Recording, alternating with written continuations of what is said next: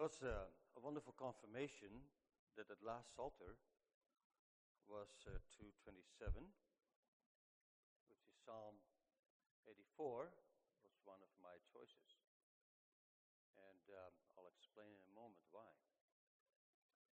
It's good to see you again, although many of you I remember to be a, a little younger. Um, it's good to see you. Let's pray together. Almighty God, our Heavenly Father, we thank Thee for this opportunity to gather here in this place to hear Thy word. And not only that we would hear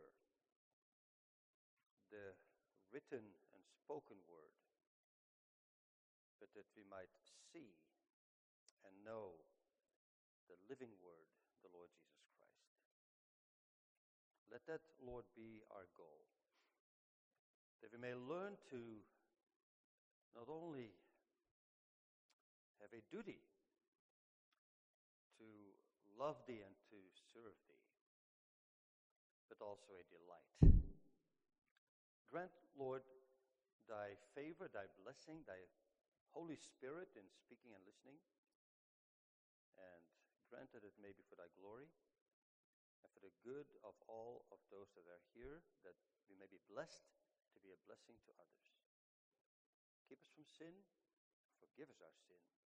We pray this in Jesus' name. Amen. Well, the other Psalter would have been uh, 163. Two Psalms. Before I get into this topic, I want you to listen just a few verses. If you please open your Bibles at Psalm 63 first.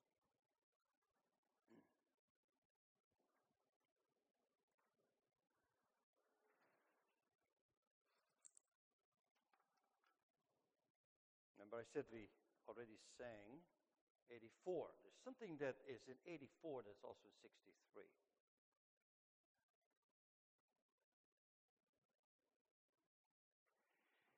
Just read the first few verses. O God, thou art my God. Early will I seek thee. My soul thirsteth for thee. My flesh longeth for thee in a dry and thirsty land where no water is. To see thy power and thy glory, as I've seen thee in the sanctuary.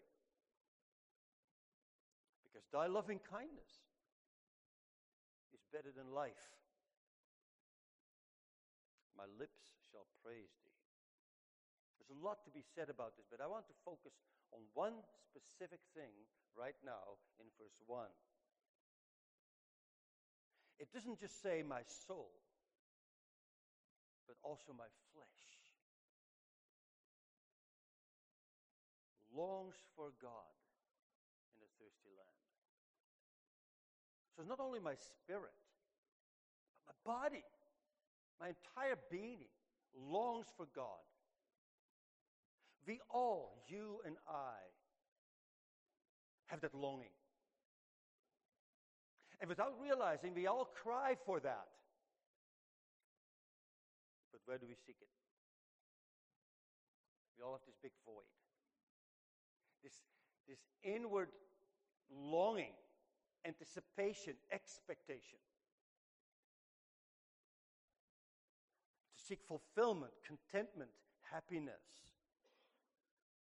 Just like the Apostle Paul when he spoke to the Athenians in Acts 17. The altar for that unknown God. You all know about. There is a God. And if you read Acts 17 carefully, you'll read that people are stumbling in the dark, as it were, to see where they can find him. Which is all created in the image of God.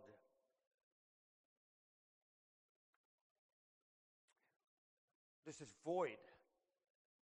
And we, you and I, have the privilege that we know the way. Many people that cry for that, that fulfillment, that try this and try that, won't find it unless they know the way. You and I have that privilege to know the way. Same with Psalm 84, it's the same thing. My heart and my flesh cry out for the living God. Then we read about that man that seeks and finds this. It's called blessed. And I don't know if, if you know it, but the word blessed is translated in many other places as happy. To be blessed is to be truly happy. So, why is that? Why is that? That this is so clear to you and me, to many Christians, that we're not all running for this, to quench our thirst. That's the answer is sin. We have our wires crossed. Psalm 37, verse 4, speaks this Delight yourself in the Lord, and He will give you the desires of your heart. If you delight in anything else, the desires of your heart will not be met. This is our blueprint. Have you ever thought about that? That we were created when we would delight ourselves in God, love Him above all, love our neighbor, our own desires are met. That's what heaven is going to be. Other focused instead of self focused. But we have our wires crossed, as I said. But thanks be to God, He works to get these wires straightened out. Now we get to the outline God's decree. Paul in Romans 12, I will not mention all these texts, but just some of them, and you can look them up later and think about it. God's decree, His command, His will, his delight. Paul preaches or pleads with us in Romans 12. He says, I beseech you. I plead with you, brothers. He's pleading with believers. How much more would he need to plead with those among us who are not yet believers? If he even has to, to, to plead with believers to present their bodies as a living sacrifice acceptable to God. Because he says it's your reasonable service. Makes sense. It's only sensible thing to do and to pray for. A living sacrifice. Not like one time running into a burning home and dragging people out, and when you get the last one, you die. People will declare you a hero. But then you're done. It's not a one time, one time thing, it's a living sacrifice, an ongoing turning away from self to God and then to others. Reasonable, commanded, not just advised. To live a good life, yes, even a perfect life. I don't know how it's with you, but and maybe others you can identify that. Many times when I was growing up, I thought that I had to choose between being holy and happy. Until I discovered it's the same thing. Holiness is happiness. Perfect. It's not the word for holiness. Be holy, God says. Be perfect is repeated several times. Because that means be happy, truly content and fulfilled. As I said, you would think, oh, people would be running after that. Certainly we, when, when we know this, isn't it? So we would then pray to God. Sacrifice, it says, the sacrifice of the wicked is an abomination to the Lord. That's a text above our outline there, but the prayer of the upright is his delight. The word sacrifice can be prayer, can be life. Remember, self sacrifice, to sacrifice your life. Living sacrifice. But if you're not saved, if you're not come to the Lord Jesus and repented of our sins, your sacrifice is an abomination to God. He would not delight in it. It's repulsive. Forgive me the expression. He would puke at it. Because it's not only unrighteous, but it's unholy apart from Christ. He's revolted and revulsed by us. That's what the word abomination means. Unclean or filthy, unrighteous, guilty. Filthy and guilty.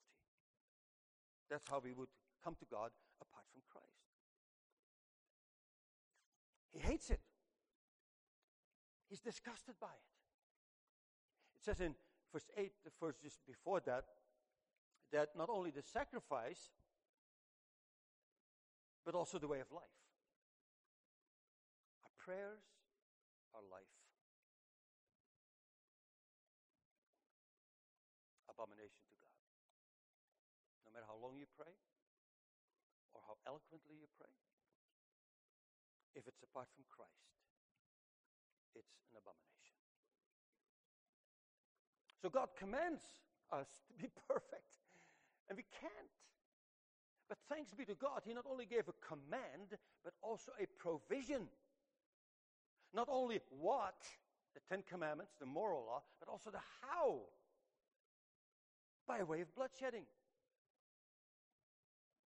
that we can be washed and cleansed so we be no longer filthy and guilty before God, but acceptable because of the Lord Jesus Christ. Perfectly obeyed the law, he perfectly paid the price. Obeyed and paid so that the door and the way is open. Wow, you think even more reason to to seek this, right? Not just having your devotions and prayers, and I hope you do it, and come to youth camp, and I hope you come for, okay, you come for several reasons, I know that. But also for some good reasons, not just to see your friends and maybe meet somebody that you could live with for the rest of your life. That's, of course, not on your mind. I know that. You come to youth camp for specific purposes, right? I see a lot of you smile. I like that. So, Jesus very clearly speaks about these things, and the whole Bible testifies it. Not only our actions, our words, but even our thoughts and our motives. So, even in the good things we do, if we don't do it for the right reasons and the right way.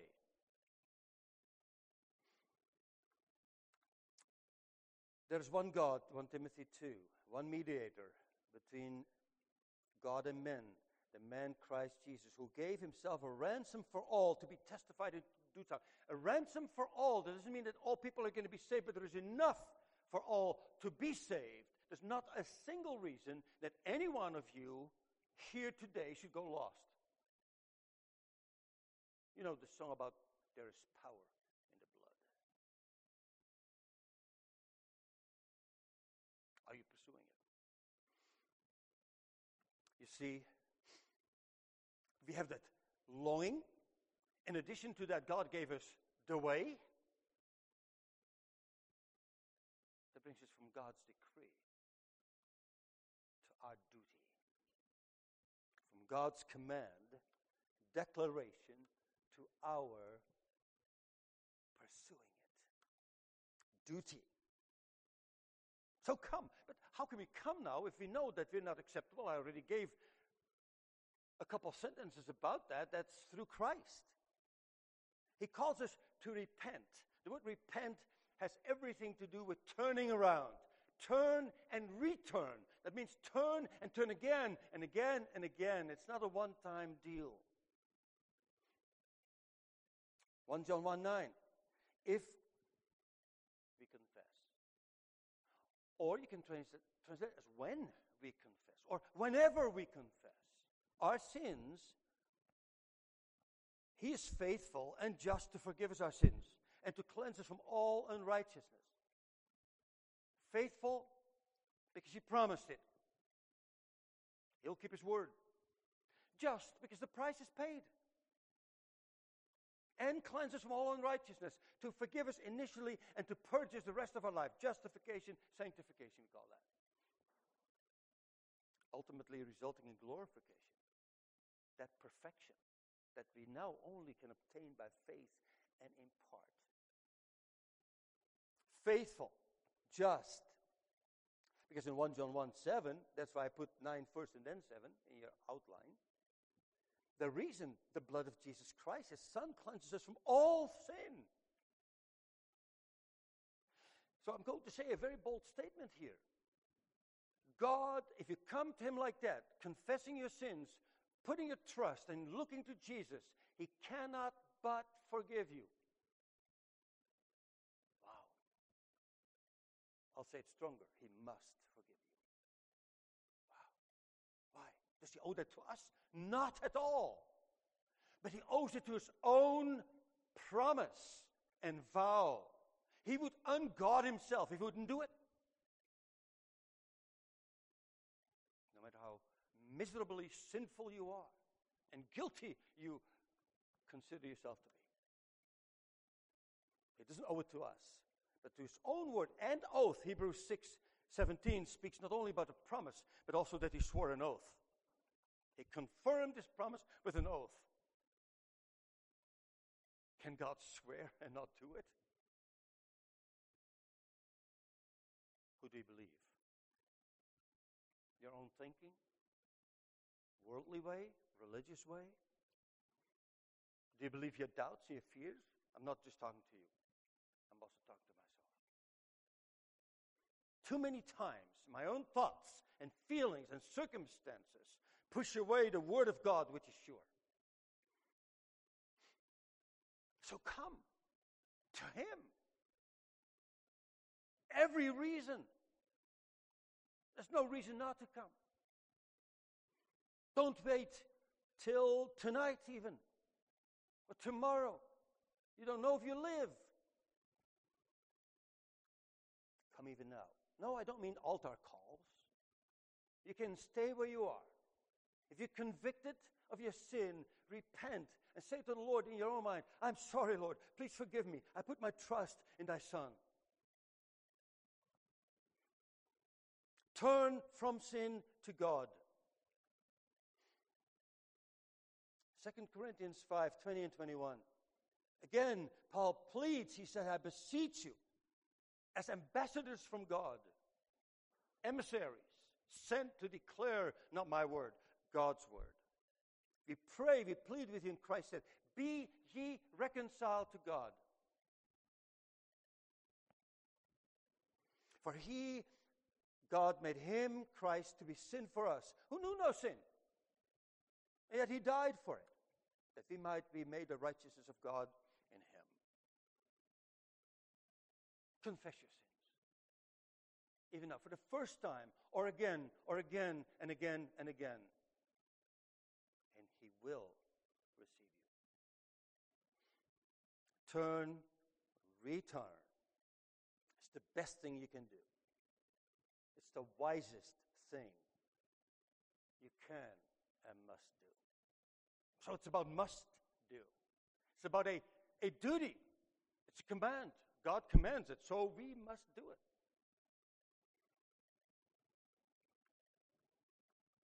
Are you convicted about your sins? Ever? Often? About what you've done or not done? Not only about the things we do, it's also about the things we don't do. Not whatever sins of commission we've done that we shouldn't have done, or sins of omission, things that we should have done and we didn't do, duties of devotions, one of them. Drinking in broken cisterns instead of drinking the water of life.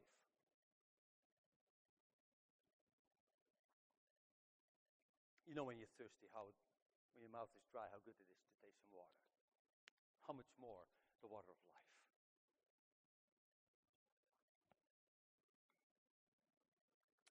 You see,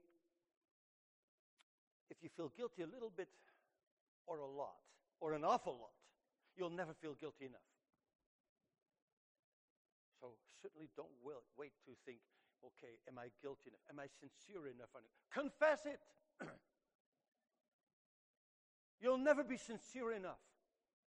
Because sincerity is not the reason God forgives. Christ is. Of course, there's no excuse to not be sincere.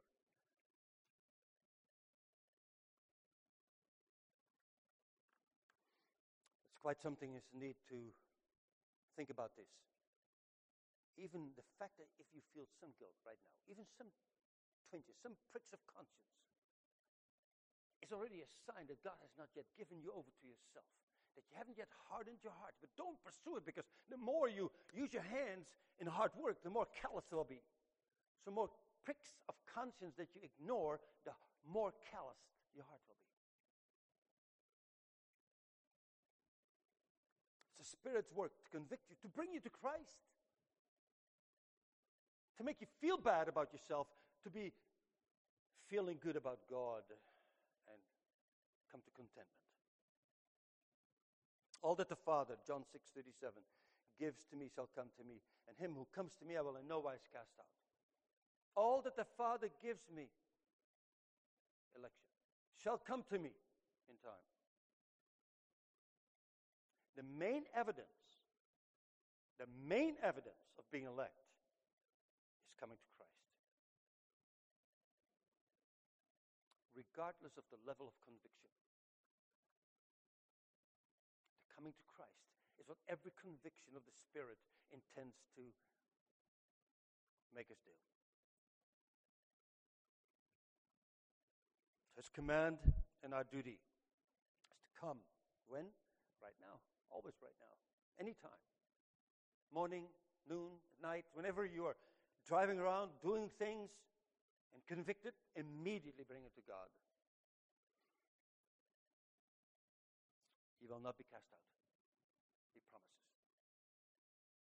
Who will be cast out? Those who don't come. Those who neglect those conscience pricks. They'll be cast out. And that brings me to a text that I always find a very solemn reality, Matthew 8:12. But the children of the kingdom shall be cast out into outer darkness. There shall be weeping and gnashing of teeth. And that outer darkness is speaking about the children of the kingdom who refuse to repent. You are of the children of the kingdom. I assume many of you, most of you, are baptized. Some may have done confession of faith already, some are about to do confession of faith. So you become a child of the kingdom in this sense, just like Israel was a people of God. All were circumcised, but not all saved.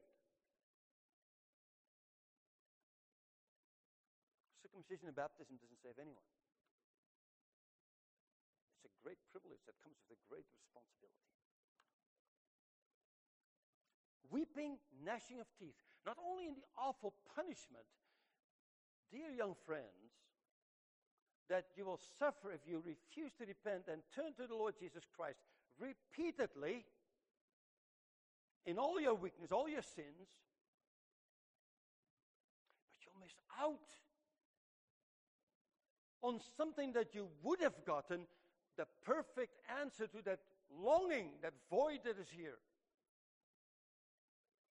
So it's not only that you'll be punished, the negative, but also what you will be missing out on. And that brings us to our third part of that outline. We go from God's decree to our duty to God's delight and our delight by way of duty. Not because of that duty, but by means of it. So I put it in simple language, simple, simple language. We go from the have to to the want to. I want you to think about that. The way to the want to is going through the way of have to.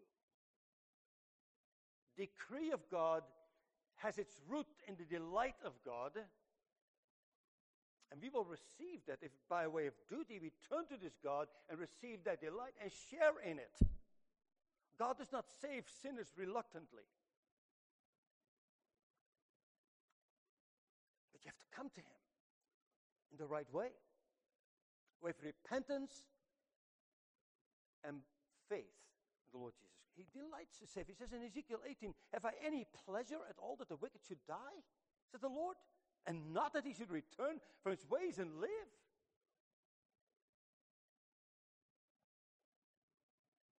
Thirty-two, it says, I have no pleasure in the death of him that dieth, says the Lord God.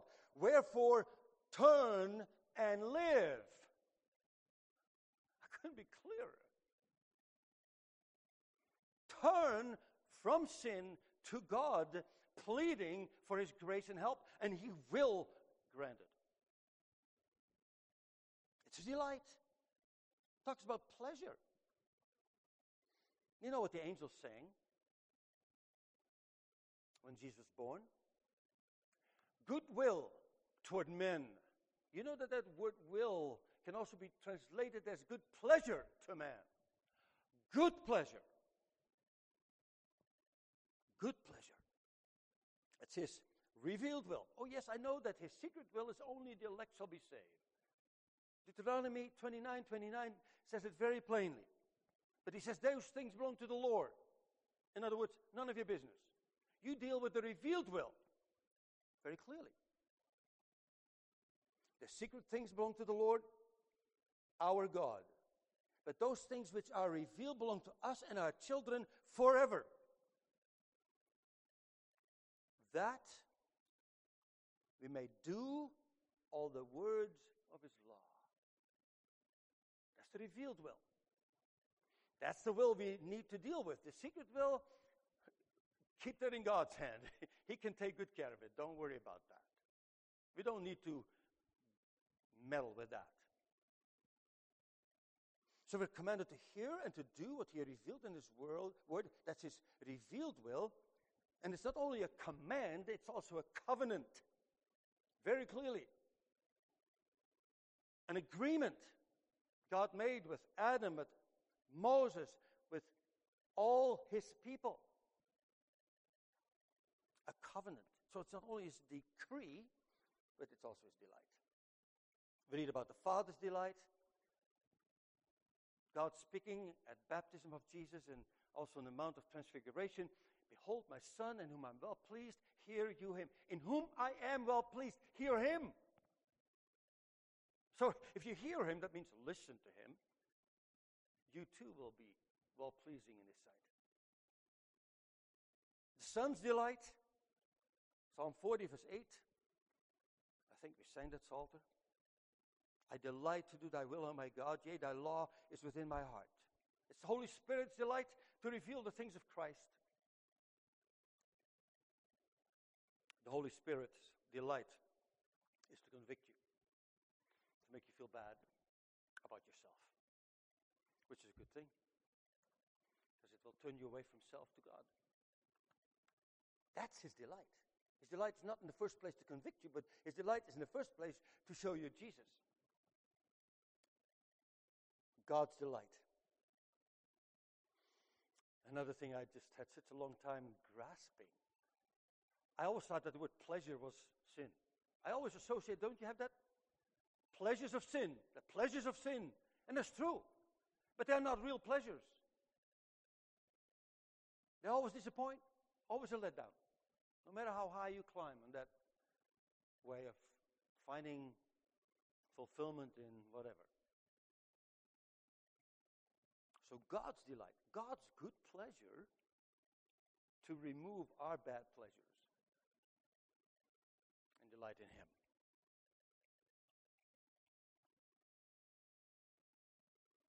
Back to Proverbs 15, verse 8. We saw the sacrifice of the wicked is an abomination to the Lord, but the prayer of the upright is His delight. It doesn't say just command, it's His delight. So, what is the prayer of the upright? if there's nobody upright by nature? Well, it's very simple. It's the prayer of the repentant and believing sinner. I want you to, to have that thought through. The prayer of the repentant and believing, believing sinner. I want you to listen to David's prayer. See if you catch something very remarkable there about ungodliness and godliness. Psalm 32, verse 5. David says, I acknowledge my sin unto thee. My iniquity have I not hid. I said, I will confess my transgressions unto the Lord. Thou forgavest the iniquity of my sin. What a confession. Five different times, as it were. He says, Sin, sin, sin, sin. Ungodly, Lord.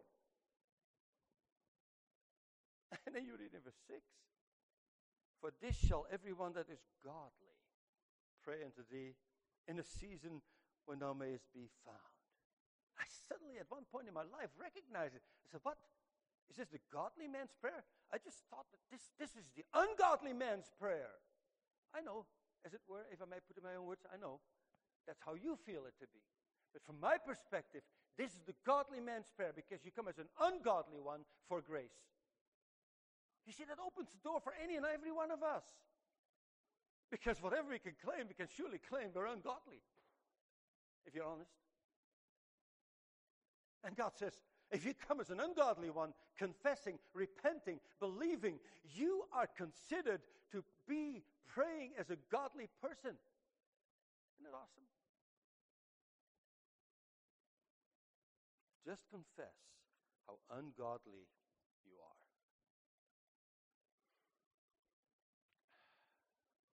me a long time, dear young friends, to get to this. And I'm still only grasping at it sometimes. Don't waste your time. Matthew 11, 28, 29. Come unto me, all you that labor and heavy laden, I will give you rest. Take my yoke upon you and learn of me, for I'm meek and lowly in heart, and you shall find rest to your souls. Who are the ones that are laboring and heavy burdened. All of us.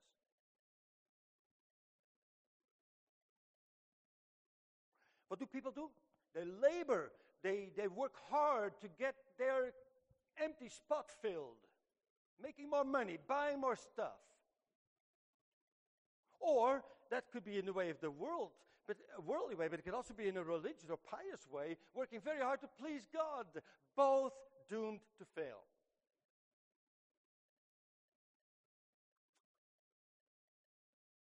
Either to please yourself will work, and to please God just by itself won't work either. You see that in these well known people, comedians, stars. When they get what they thought would make them happy, they just wanted a bit more. Never enough. Never enough. Always just a bit more. It's either we pursue a way in unrighteousness and fail, or in self righteousness and fail. you feel, you feel, excuse me, in being bad as well as in failing being good. It's a dead end road of self. God says, and you'll find rest. And the word rest can be also translated as refreshment, relief. Like you sometimes, right? You when you're very tired and you you you just go walk a little bit more and you, you go to home and you sit down in an easy chair and you okay. Boy, that feels good. That's the idea.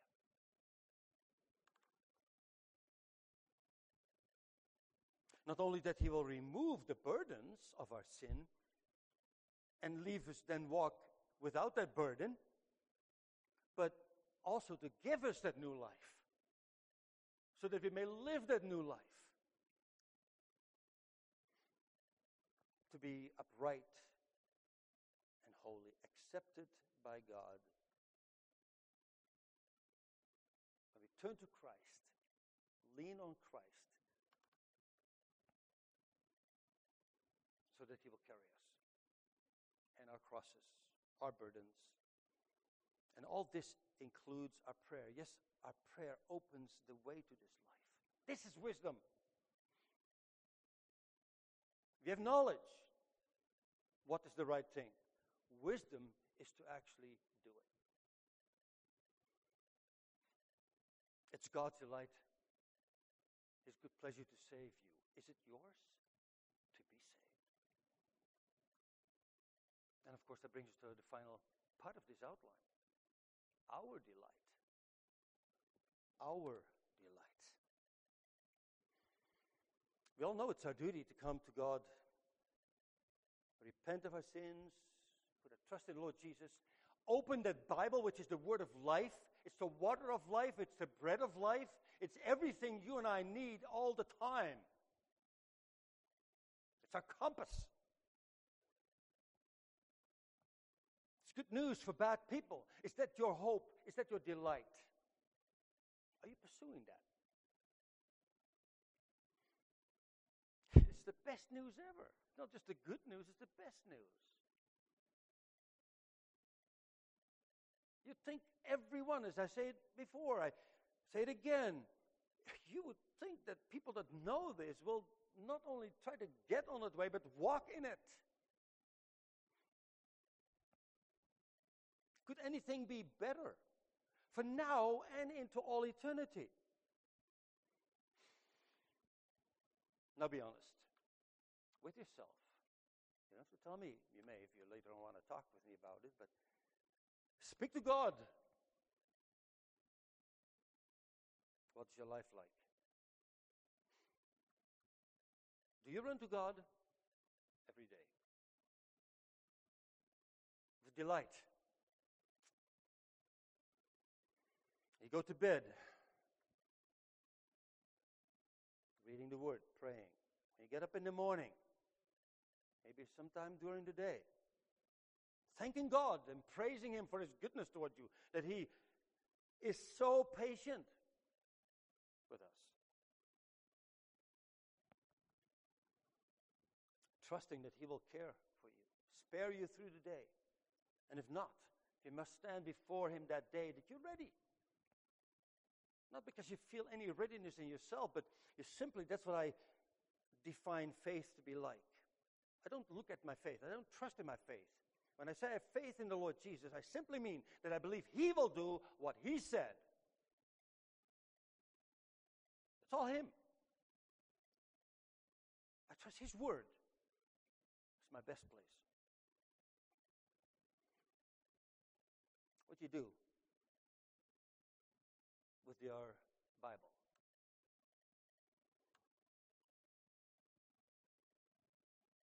Do you use it?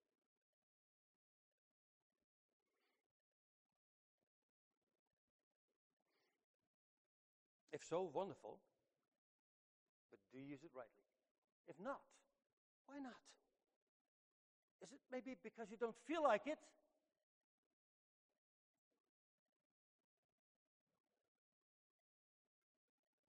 Or perhaps you do it, but you, but you know you just do it out of duty and not out of delight. Or because you feel guilty if you don't do it. Can you identify that? Let me be very honest with you. This is my battle. You think, your battle? Yeah, still. I must confess God and to you that many a time I go to my Bible in the morning and I don't really feel like it. Or I'm distracted by this. And I go to the Bible and I feel guilty for not delighting in it, and I confess it to God, and sometimes He's so gracious, He gives me still a blessing. Other times I, I do delight in it.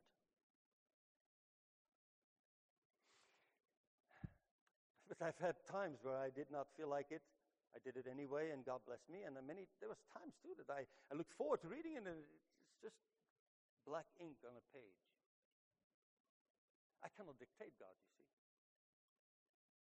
He always makes it go the way He wants it.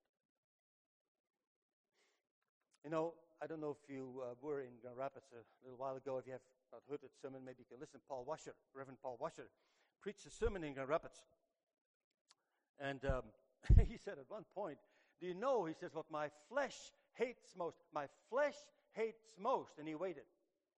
Maybe some of you remember that. So, what do you think he said? A famous preacher of the gospel worldwide. You know what his flesh hates most? Maybe you guess it already. Flesh hates most the reading of the Word of God and prayer. My flesh. And that's the same flesh that God created to hunger and thirst after Him. So corrupt we are. And when I heard that, I thought by myself, wow, that's brutally honest. Brutally honest. Can identify with that, can you?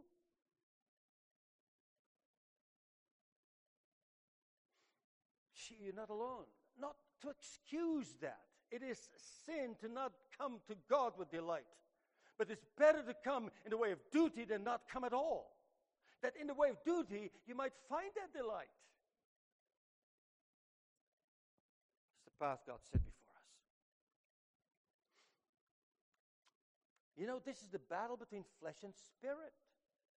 The old man and a new man, the Bible said. The old nature and a new nature. The Apostle Paul struggled with that too. He wrote 20 plus years after his conversion, he wrote Romans 7. The good that I would do, I do not, but the evil that I would not, that I do. And then he says at the end, Oh, wretched man that I am, who shall deliver me from this, the body of this death? Who shall deliver me from all this opposing force? I delight to do thy will, O God. It is in my heart, but to do good I find not.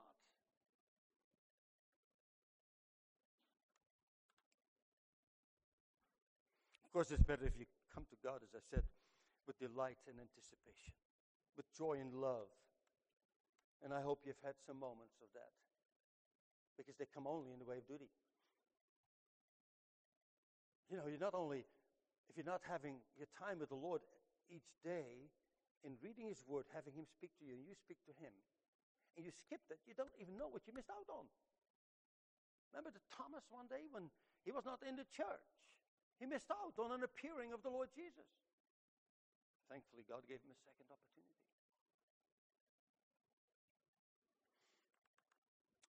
But these special moments are far and few between.